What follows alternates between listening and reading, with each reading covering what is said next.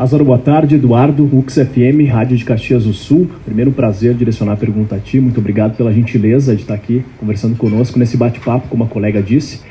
Ontem nós tivemos uma manifestação ali no, no tapete vermelho, bem em frente ao Palácio dos Festivais, em defesa da cultura, em defesa do cinema, também contra esses cortes que estamos tendo aqui no Brasil. E, e, você falou muito, né? Gostaria de falar do agora. Gostaria de falar do agora. Não sou fascinado por personagens históricos.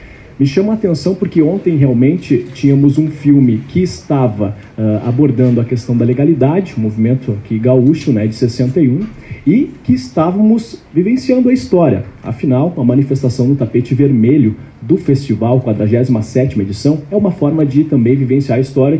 Eu estava lá, me senti emocionado. Hoje, neste Brasil, que não cabe a mim opinar em relação ao cenário que estamos, porque eu acho que é muito recente. Vendo você falando do agora, o que, que é necessário, de que forma que o cinema pode ser, um, digamos, um motivador de críticas e de reflexões. Você que é de uma geração de artistas que marcou época aqui no Brasil, a gente até se surpreende quando você diz que tem 40 anos, por exemplo. Que doido a gente ter que falar sobre isso, né? Porque para mim isso é uma coisa tão clara, né? Eu acho que é isso que o cinema tem feito. Como é que eu posso responder essa sua pergunta sem falar de Central do Brasil, de Tropa de Elite, de Cidade de Deus, do ano que meus pais saíram de férias, das comédias brasileiras que representam uma classe da nossa sociedade e registram um comportamento e um tempo. Que às vezes a gente fala da comédia somente no mercado, mas tem um registro ali também de uma classe, de um tempo. É, como é que eu posso responder essa sua pergunta sem falar do invasor, sem falar de Amarelo Manga, de Madame Satã?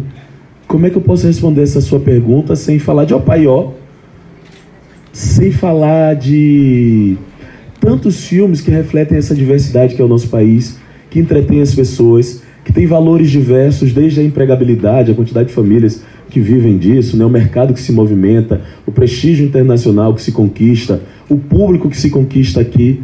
Eu acho um tempo muito esquisito a gente ter que explicar isso de novo.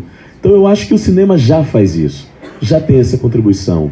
Talvez, pelo momento que a gente vive, a gente tem que ter paciência e voltar a falar sobre fatos, né?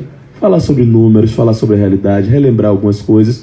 Mas eu acho que o cinema já vem fazendo isso há muito tempo.